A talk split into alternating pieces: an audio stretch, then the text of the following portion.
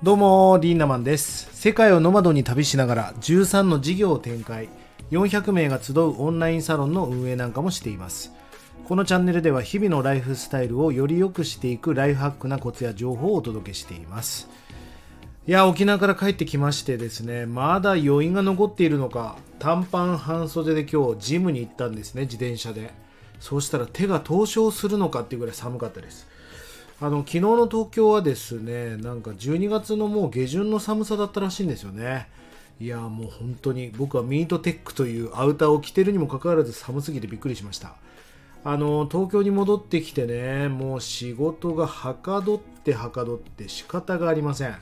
まあたっぷり沖縄でね英気を養って充電できたっていうのも一つですし環境が整ってるってこともやっぱり大きいですよね。これからもう本当に爆心していきますので2021年皆さん関係者の皆さんよろしくお願いいたします。さあ今日のテーマはフォロワーを増やすために大切なことというお話をしていきたいと思います。えこのテーマを何で取り上げたかっていうとですねフォロワーを増やしたいっていうなんか質問や DM が最近すごく多いんですよね。でねこれすごく大事なことなんだけどそもそもフォロワーを増やすとかフォロワーにこだわるっていうもう時代は僕は終わってると思うんですよね。まあもちろんそれは全く関係ないわけじゃないですよ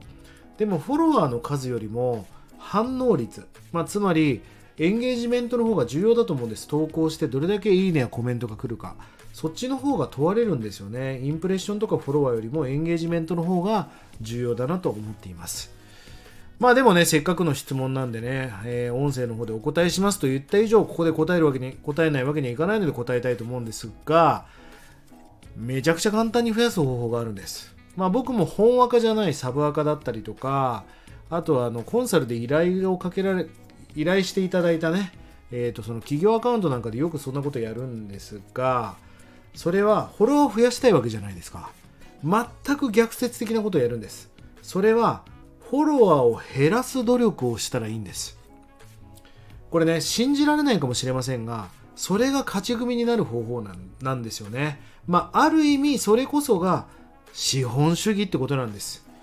で、これだとちょっと分かりづらいと思うんで、もう少しちょっとね、深掘りしていきたいなと思うんですね。まあ、じゃあ、例えば何にしようかな。じゃあ、ツイッターにしましょうか。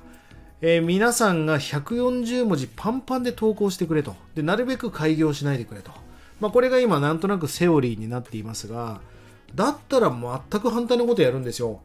もうすごくキャッチーな短文でバサーってこうね、えー、切っていくみたいなことをやったりあえて開業をたくさん入れてみるとか、まあ、あえてね写真を多用してみるとか、まあ、それも一つの戦略だと思います、えー、投稿時間は、まあ、ツイッターで言うと朝、え、5時から7時。そして昼は11時から1時。夜は8時から10時がゴールデンタイムなんか言われていますがあえて深夜に投稿してみるとか。で深夜に投稿すると朝から動き始めた人たちが深夜に投稿している分を見るんで結構敵がいない状態で見てもらったりすることがあるわけですよね。